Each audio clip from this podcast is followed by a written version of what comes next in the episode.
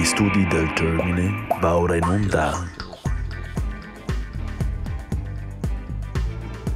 Non siamo stati noi. Programma musicale a cura di Arcadio Baracchi e Jacopo Fallani. E benvenuti a una nuova puntata di Non siamo stati noi. Una trasmissione che spiega come niente si crea e nulla si distrugge, ma Tutto si elabora da Mozart ai Sonic Youth, a cura in compagnia di Jacopo Fallani e... Arcadio Baracchi. Non dire gatto? Se non ce l'hai nel sacco. La bella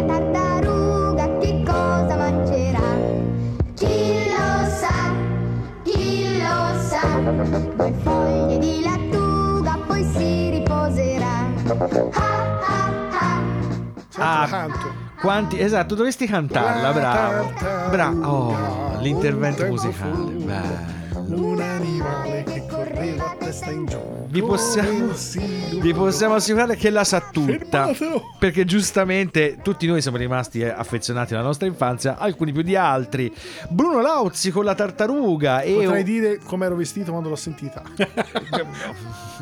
Temo che potresti farlo veramente, ma lasciamo perdere. Bruno Lauzi con la tartaruga, una citazione del Trapattoni nazionale, credo fosse originariamente. Questo per dirvi che la puntata di Non siamo stati noi di oggi si occupa niente po' di meno che di animali, i migliori amici dell'uomo e in alcuni casi il miglior pasto possibile. esatto, è proprio questo l'argomento perché nonostante... Un saluto agli amici vegani. esatto, questo potrebbe essere un problema. Nelle Esatto. nostre rocambolesche ricerche per citazioni, eh, siamo- ci siamo imbattuti in una citazione che a quanto pare fra i vegani va fortissima di Plutarco, perché in qualche modo diceva che insomma l'uomo è quell'animale che uccide peraltro solo gli animali che in qualche modo gli danno una mano, sicché mm, insomma come Bernard Shaw un po' i propri amici, per cui alla fine esatto, chi mangia i propri amici insomma è peggio di un cannibale, questo sarebbe il senso. Parlare di animali diventa necessario perché alla fine insomma fanno parte della nostra vita, la nostra realtà e in forme diverse li abbiamo incontrati, devo dire, molto più spesso nell'ambito di Jacopo. Molto più spesso nell'ambito di Jacopo che eh, in questa tranche dedicata alla cosa più banale che ti può venire in mente quando unisci musica e animali, cioè il cercare di rifare... Uno che eh, suona male. Sì, esatto, un po' meno animali. Cercare di rifare con gli strumenti musicali o con la composizione, magari in maniera più raffinata, il verso che connota magari qualche specifico animale. Però partendo io, avendo l'onere e l'onore di cominciare questa puntata, non ci siamo limitati a, che ne so, citare Adrian Bilou che fa il verso dell'elefante con la chitarra, no. Noi siamo andati a prendere un classico della musica rock quasi psichedelica, non ancora propriamente psichedelica, dove c'è addirittura un cane che canta in un certo modo. Sono sì convinto che molti di voi hanno già individuato il brano, si tratta di Seamus the Dog o Seamus e basta dei Pink Floyd. Siamo nel 1971, l'album è Medal, ci siamo chiesti lungamente come fosse pronunciabile correttamente e sentiamolo direttamente dalla... C'hanno le corde vocali cani? Comunque delle corde vocali di Seamus. Direi di sì. Vai. Shameless, that's the dog was outside.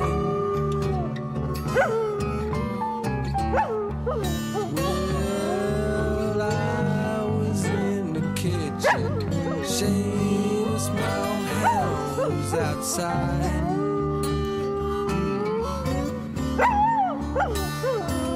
Well, the sun sinks slowly. Well, my old hound sat right down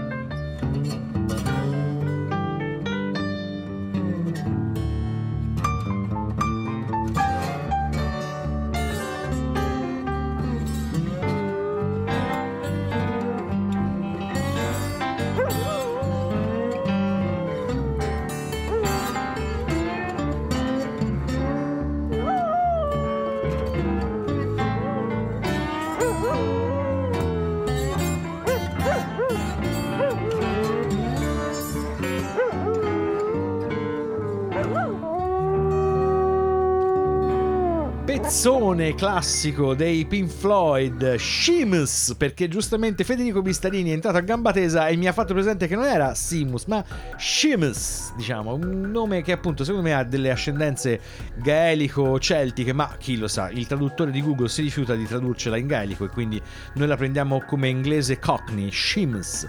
Stiamo appunto nel 1971, l'album è Metal e eh, come ho detto non propriamente, non ancora completamente psichedelico, sono i Pink Floyd nella fase eh, che ha lasciato la produzione di Sid Barrett e quella non ancora eh, più classica degli album tipo di The Wall, mm, addirittura manco di Arthur Mother eccetera eccetera. Quindi la influenza blues che in questo brano è eh, fin troppo didascalica è ancora molto presente all'interno del suono della band. La cosa curiosa è che oltre alla presenza appunto di un cane in carne, pelo ed ossa è che il cane fosse, Shimus appunto, fosse di proprietà di Steve Marriott, ce ne siamo occupati recentemente nel capitolo Morti bizzarre perché appunto sembra che il, il cane che eh, viene immortalato e mh, come dire ereditato, portato avanti alla posterità fosse in realtà suo e non di uno dei Pink Floyd.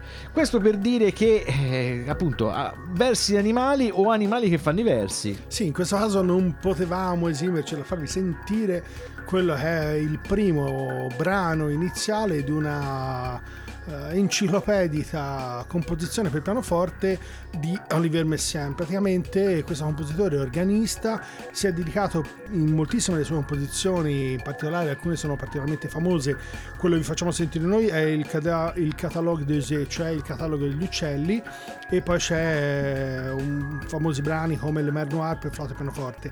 Del catalogo vi facciamo sentire, vi diremo in maniera un pochino più approfondita di cosa si tratta, anche perché lui ha per decenni studiato gli uccelli, li ha riutilizzati come suoni, li ha presi e li ha poi utilizzati all'interno delle sue composizioni, sia come citazioni sia come rielaborazioni degli stessi. Il primo brano in realtà prende il nome, come poi tutti i brani a seguire, ma nel caso specifico del gracchio alpino, che sarebbe il Pyrrhocorax graculus per essere chiaro che è un uccello che si trova in particolare di- sulle Alpi e che però sarebbe un, come dire, un passeriforme se non ho letto male ma un- è enorme praticamente perché Un grosso quasi, passero. esatto. Che fa ci- eh, esatto. Il famoso uccello di 30 kg sul ramo che è sui 35 cm di lunghezza e quasi 80 se non mi sbaglio di larghezza con la, la parte alare vi facciamo perciò sentire di Villeneuve Messiaen, il brano scritto nel 1956 e eh, eseguito per una volta nel 59 alle giornate musicali, peraltro del direttore artistico Pierre Boulez, alla stessa dedicataria, che era la seconda moglie di eh, Liver Messiaen, che era Yvonne Loriot al pianoforte.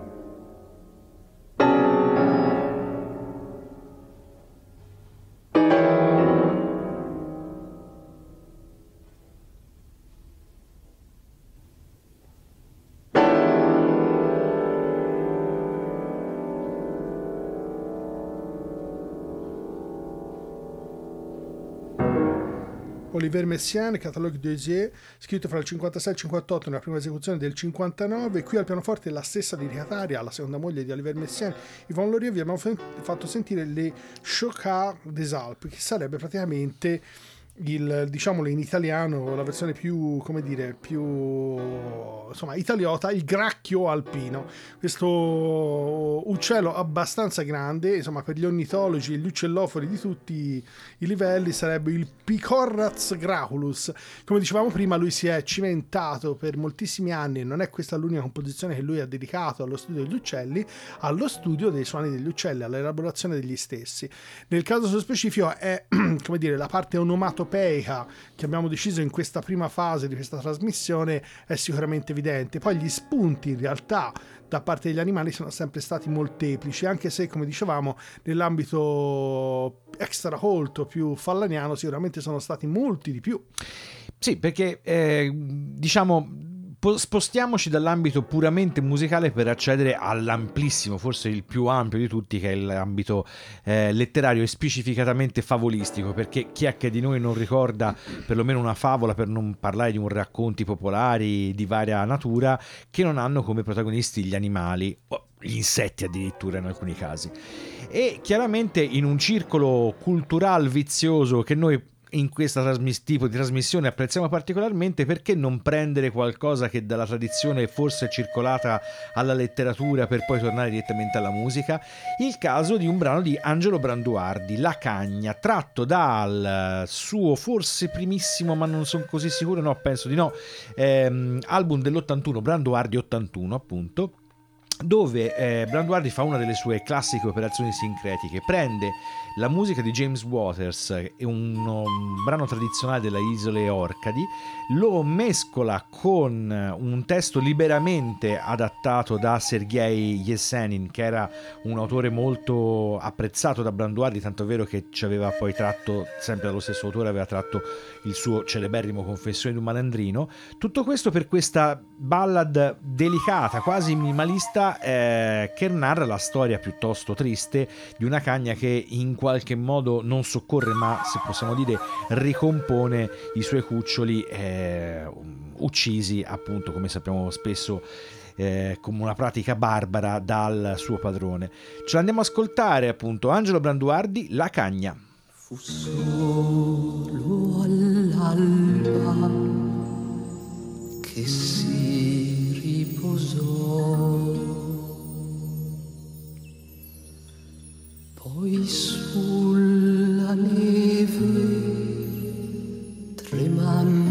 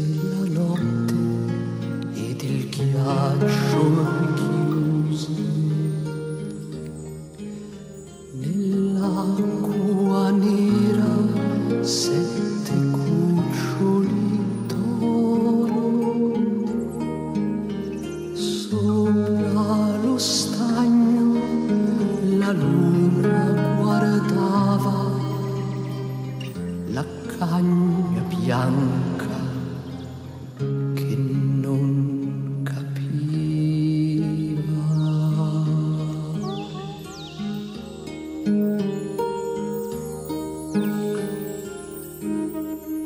la musica delle Orcadi i testi di Sergei Yesianin e eh, la sensibilità di Angelo Branduardi. Ora, come è chiaro, all'interno di Non siamo stati noi si è aperto un dibattito se usare, perché Branduardi doveva in qualche modo essere usato, quindi eh, la Pulce era uno dei candidati, forse il candidato per eccellenza eh, per questa puntata. Invece abbiamo, grazie alla consulenza di Chiara Quattrini, che citeremo più volte durante questa puntata, ah, siamo andati a ricercare questo, a ritrovare questo brano di Branduardi, dove appunto la sensibilità di un poeta definiamolo maledetto come Yes Yanin, eh, si sposa perfettamente con questa musica, come ho detto prima, quasi eh, minimalista, in parte appunto proveniente da James Waters.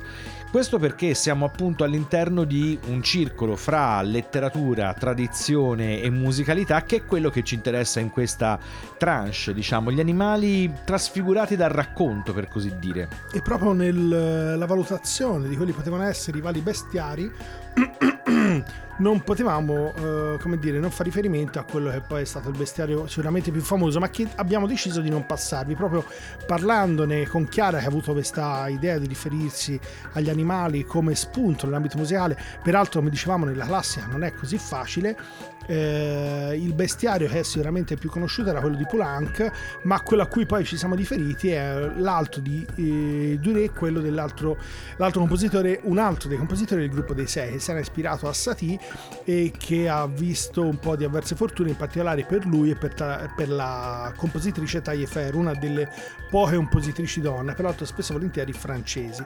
Nel caso di Duret il testo è sempre quello di Apollinaire, lo stesso da cui prese spunto le composizioni di Poulenc e che sono state già pensate per una vocalità, fra virgolette, modesta, nel senso per estensioni abbastanza limitate, eh, più incentrato su quello che era il gioco di onomatopee e richiami, ovviamente rispetto a quella della composizione. I brani di Duret sono sicuramente estremamente godibili, sono molto brevi e sono riferiti ovviamente sempre a quelle che sono le figure del bestiario di Apollinelli. Il bestiario è un tipo di composizione che in realtà affonda le sue origini nel Medioevo e questa ripresa probabilmente è da imputarsi al ritorno dalla fine dell'Ottocento con una composizione di Saint-Saëns, Il care male degli animali, che sembra avesse scritto per suo nipote e che è forse la composizione più famosa nel, nell'ambito musicale classico, con tutta una serie di riferimenti a quelli che sono gli strumenti, fra cui anche insomma, una serie di figure animali, non ultima la figura animale dei pianisti, perché se avete visto il care male degli animali, Un caro saluto una- agli amici esatto, a pianisti. tutti gli amici pianisti definiti naturalmente animali. Nel caso vi facciamo sentire allora alcuni piccoli brani dal il bestiario di Louis Duret, sempre con il testo di Apollinaire, con la voce di Maria Lagos al soprano e Elisabeth Buccheri al pianoforte.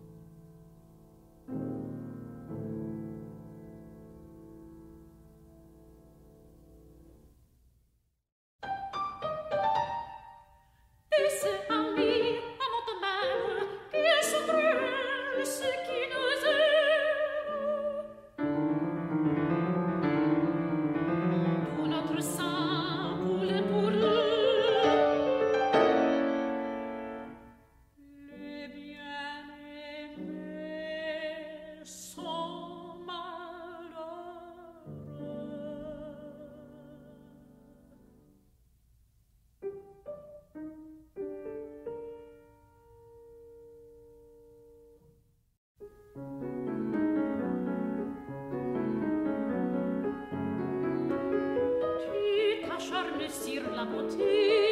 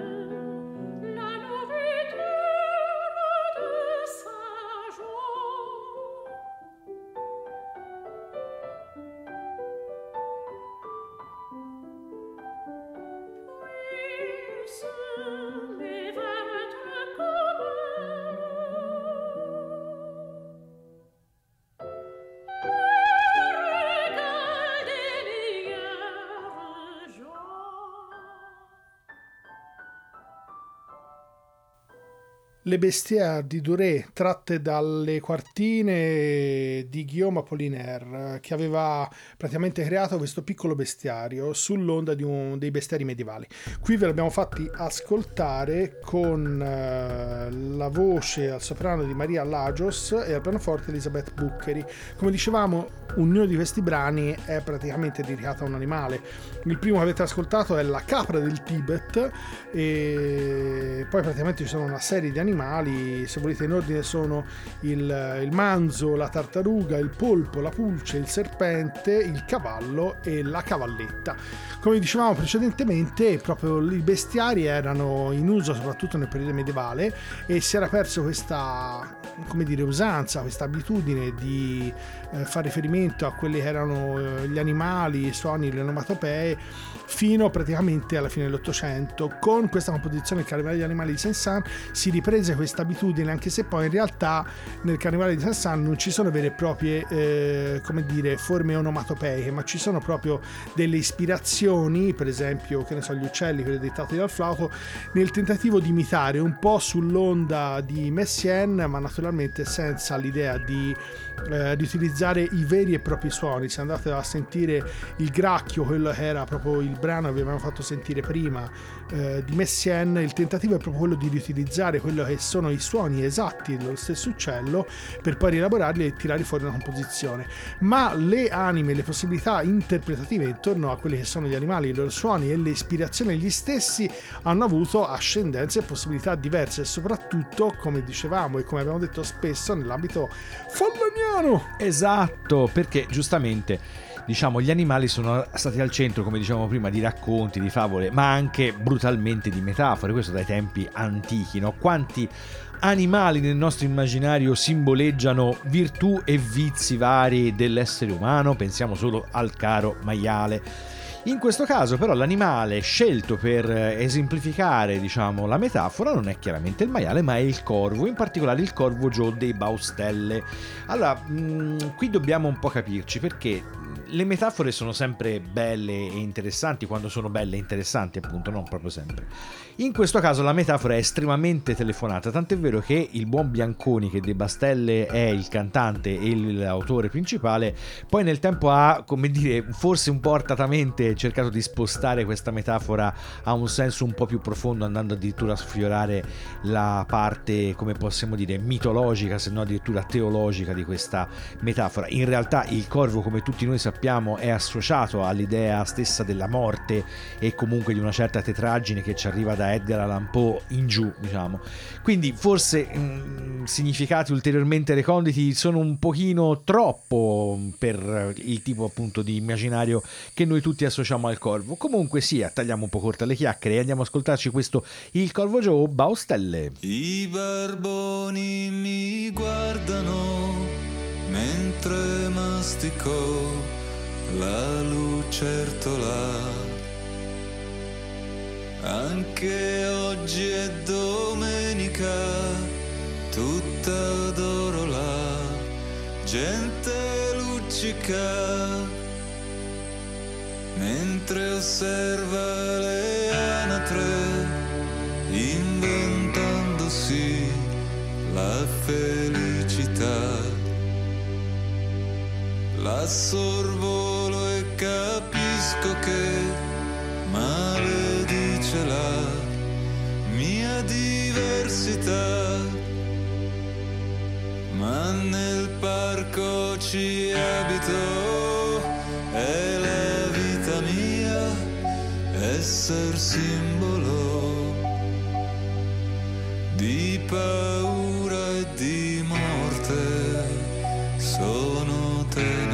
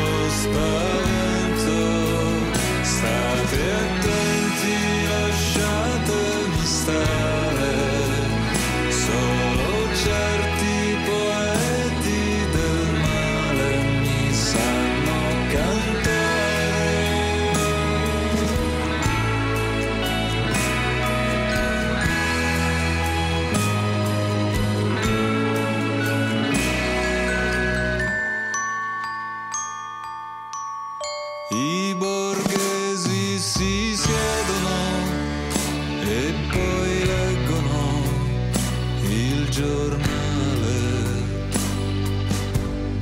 I ragazzi si baciano, mezzogiorno sta per scoccare senza grazia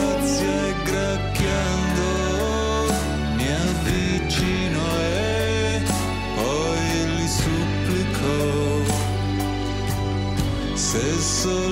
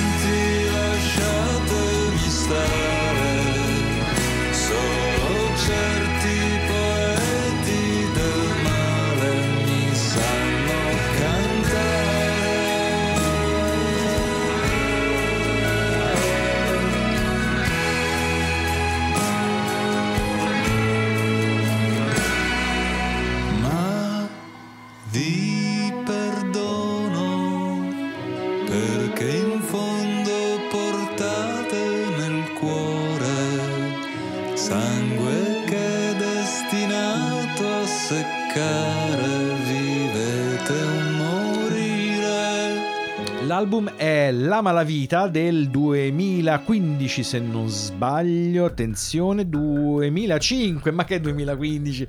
Qui è un periodo che non le prendiamo una di date in un modo o nell'altro.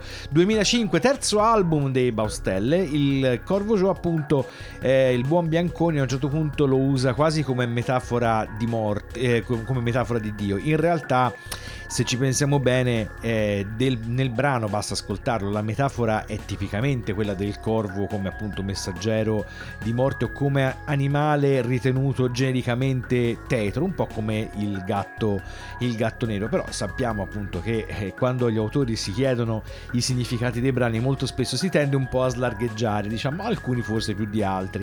Comunque il brano è estremamente godibile nello stile tipicamente dei Bostel.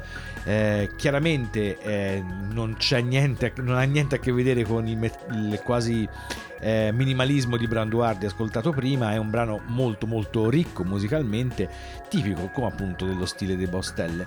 Ma restiamo comunque nell'ambito delle metafore animalie, l'abbiamo chiamate così, per arrivare a. Il festino nella sera del giovedì grasso avanti cena di Adriano Bacchieri o Attali- Attabalippa dal Perù, perché questo sarebbe uno dei suoi soprannomi. Stiamo parlando di questa figura eh, che ha vissuto e lavorato fra fine del 500 e primi del 600, in realtà di nascita bolognese, ma in realtà di origine lucchese.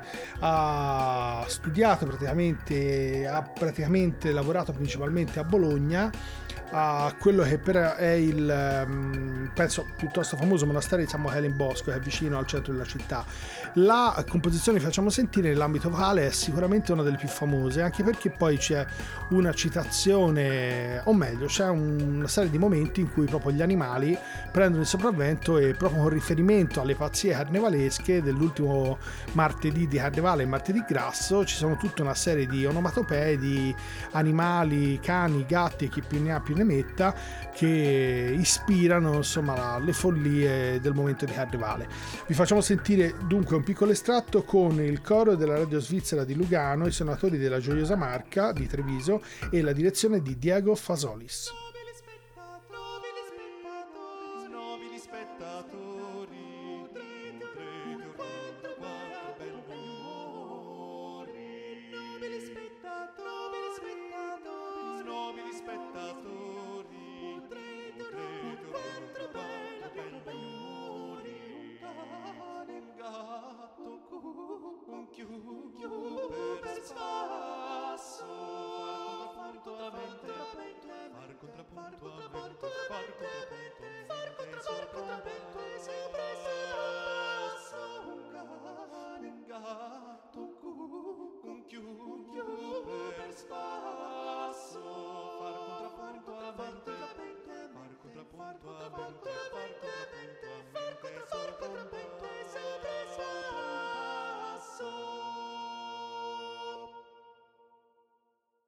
Fa la la la la la la la la la la la la fa la la la la la la la la la fa la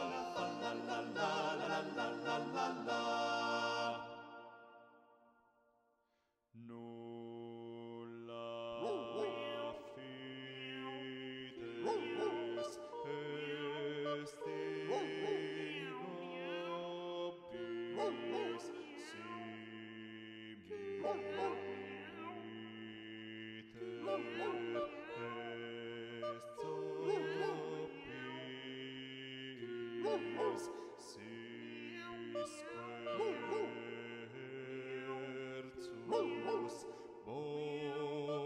bonus est superalia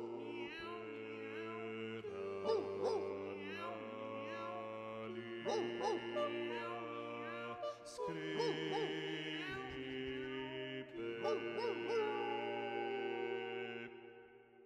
Fa la la la la la la la la la la la la la la la la la la la la la la la la la la la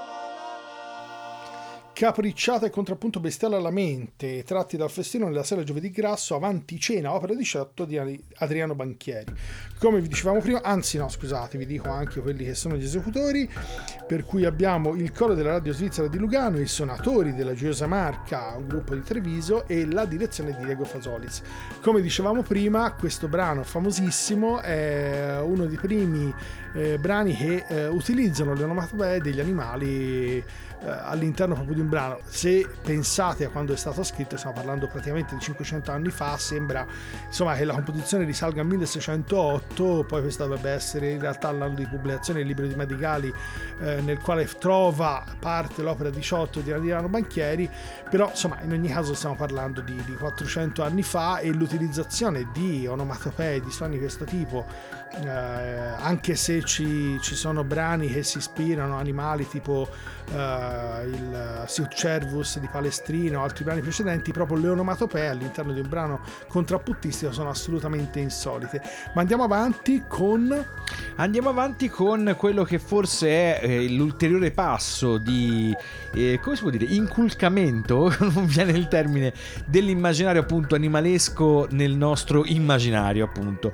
Quello che è il ruolo degli animali nei film, nei cartoni animati, nella produzione potremmo dire così di entertainment. quello più vicino a noi. Quella più vicino a noi, ma si potrebbe anche parlare di teatro, insomma, però insomma, ci siamo capiti. L'utilizzo e molto spesso anche la antropo, antromomorf- antroformo, ci siamo capiti? La trasformazione degli animali in esseri umani, diciamo così, o attribuire agli animali caratteristiche umani, umane. e- Antropomorfizzazione. Bravo, bravissimo, bravissimo. Sei tu, sei tu. Giustamente te c'hai tutte queste liste lunghissime di esecutori di cose, quindi sei abituato, bravissimo. E, e questo per dire, per farla di nuovo breve, per eh, richiamare un brano che in realtà ha a che fare con un film che non ha a che fare niente con gli animali. Si tratta del laureato che tutti noi conosciamo. Il- gli autori della colonna sonora in parte sono il buon vecchio duo Simon e Garfunkel e il brano si intitola the Zoo, quindi allo zoo gli animali sono più o meno tutti quelli che ci possiamo immaginare. Questo brano fa parte originariamente della colonna sonora del laureato, però poi non troverà spazio eh, nella- nel film vero e proprio, nella scena che appunto si svolge allo zoo di San Francisco, verrà poi appunto tagliato e sostituito con altro materiale. Ma questo brano in qualche modo sopravvive nel- all'interno del repertorio classico di Simon e Garfunkel.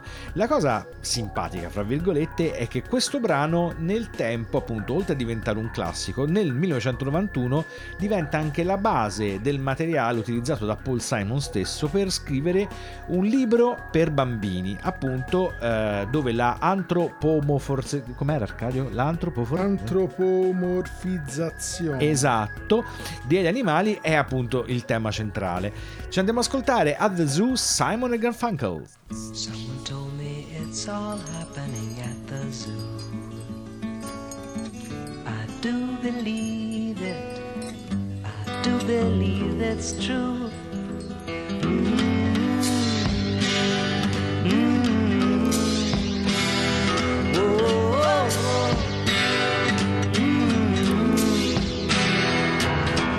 Light and tumble journey from the east side to the park. Just a fine and fancy ramble to the zoo. But you can take a crosstown bus if it's raining or it's cold. And the animals will love it if you do.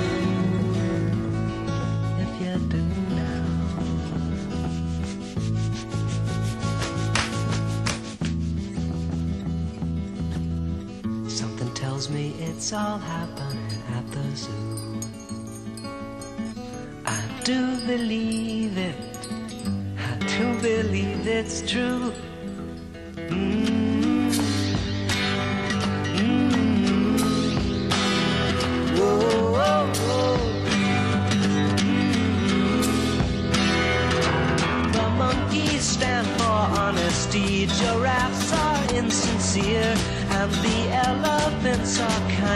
But they're dumb. Orangutans are skeptical of changes in their cages, and the zookeeper is very fond of rum. Birds are reactionaries, antelopes are missionaries, pigeons locked in secrecy, and hamsters turn on frequently. What a gas you like to come and see at the zoo, at the zoo. E questo brano non scelto, non suggerito, ma un omaggio diretto a Chiara Quattrini, musicista didatta e eh, tra i Amante fondatori degli animali. Ah, amante degli animali appunto perché tra i fondatori dell'associazione Pro Animals proanimals.it ve lo consigliamo che ci ha appunto lavorato ci ha dato una mano a mettere su questa scaletta di questa puntata però Ha avuto questo- anche l'idea.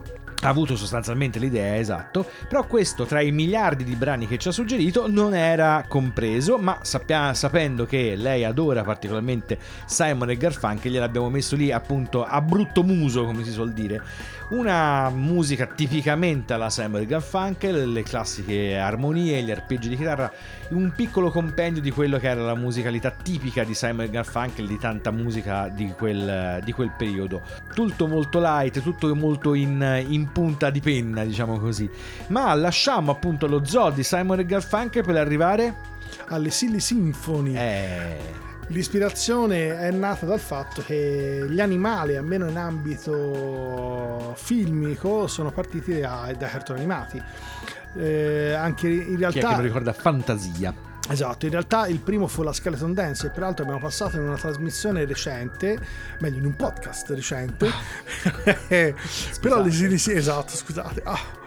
Però eh, le- le- l'ispirazione dalla Skeleton Dance in realtà poi è virata verso l'utilizzazione degli animali, l'onomatopea, soprattutto insomma le figure anche simpatiche e poi da lì in brevissimo tempo hanno dato vita a Paperino, Topolino e tutte quelle sono le figure fondamentali dell'immaginario non solo collettivo, anche perché alla fine insomma questi No, disegni soggettivo. so- esatto, esatto. questi disegni hanno ispirato poi anche tutta quella che sono i manga giapponesi, sapete gli occhioni grandi giapponesi dei, dei manga giapponesi devono aver fatto l'imitazione dei, dei fumetti americani di, di Walt Disney. Vi facciamo sentire poi diciamo qualche cosa in più successivamente un estratto, in realtà ci saranno un po' di voci, un po' di elementi, anche perché queste CD Symphony sono una sorta di racconti animati con una musica di sottofondo, però il rapporto fra musica e naturalmente animazione poi in uh, Walt Disney sono fondamentali. Come diceva giustamente Jacopo, basta pensare a Fantasia, The Bird Tower, una CD Symphony.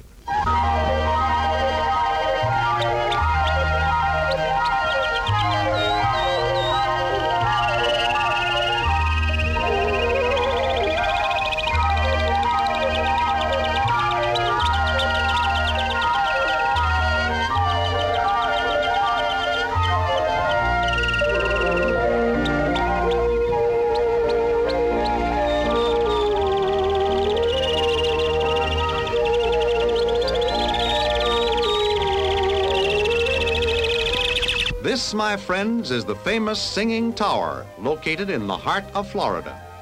It was built by Edward Bach for the protection of bird life. Here, birds come to raise their little families, to sing and make merry in the southern sunshine.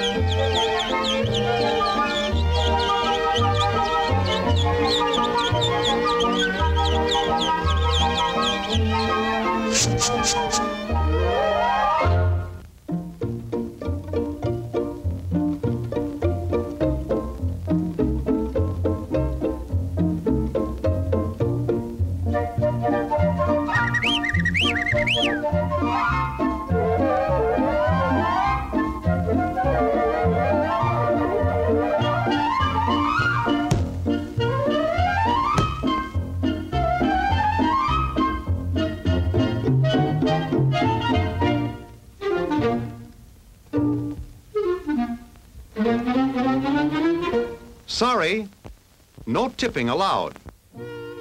Le Silly Symphony, Sinfonia Allegra, come dicevamo precedentemente, nate dalla Skeleton Dance, perché sembra che la Columbia Pictures avesse visto queste e da lì si fosse mostrata interessata, a quelle poi furono le produzioni successive.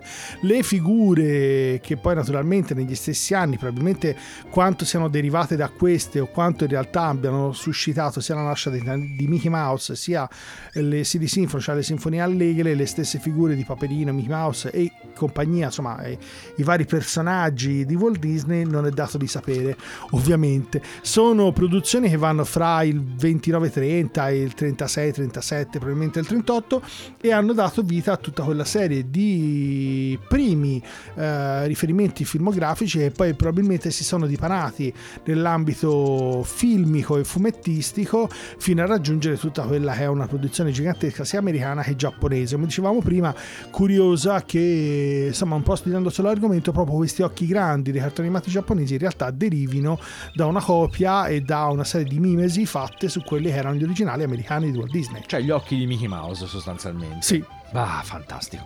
La puntata di quest'oggi dedicata agli animali sta volgendo al termine, l'abbiamo citato all'inizio come fonte di ispirazione per gli amici vegani, un saluto agli amici vegani, e quindi ce la andiamo a ascoltare, una bella citazione proprio tratta da Plutarco, la legge come al solito Arcadio. Le bestie vivono la loro vita tenendosi del tutto a distanza dalle false opinioni, così come si tengono lontane dal mare. Esse non amano vivere nell'eccesso, ne amano le raffinatezze, e pertanto gli uomini stessi concordano nel dire che alle bestie, più che agli umani, si addice la temperanza e che gli animali non sono abituati a fare violenza alla natura nel seguire le proprie pulsioni. L'uomo invece è stimolato dalla ghiottoneria verso ogni forma di piacere, tutto vuole provare e assaggiare come se ancora non avesse scoperto quale cibo sia appropriato e adatto a lui, è il solo fra tutti gli esseri viventi ad essere onnivoro. Piuttosto egli, spinto dalla dissolutezza e dalla sazietà di alimenti necessari, va in cerca di quei cibi non idonei e impuri che si procura facendo a pezzi gli animali, rivelandosi così molto più crudele delle bestie, più feroci.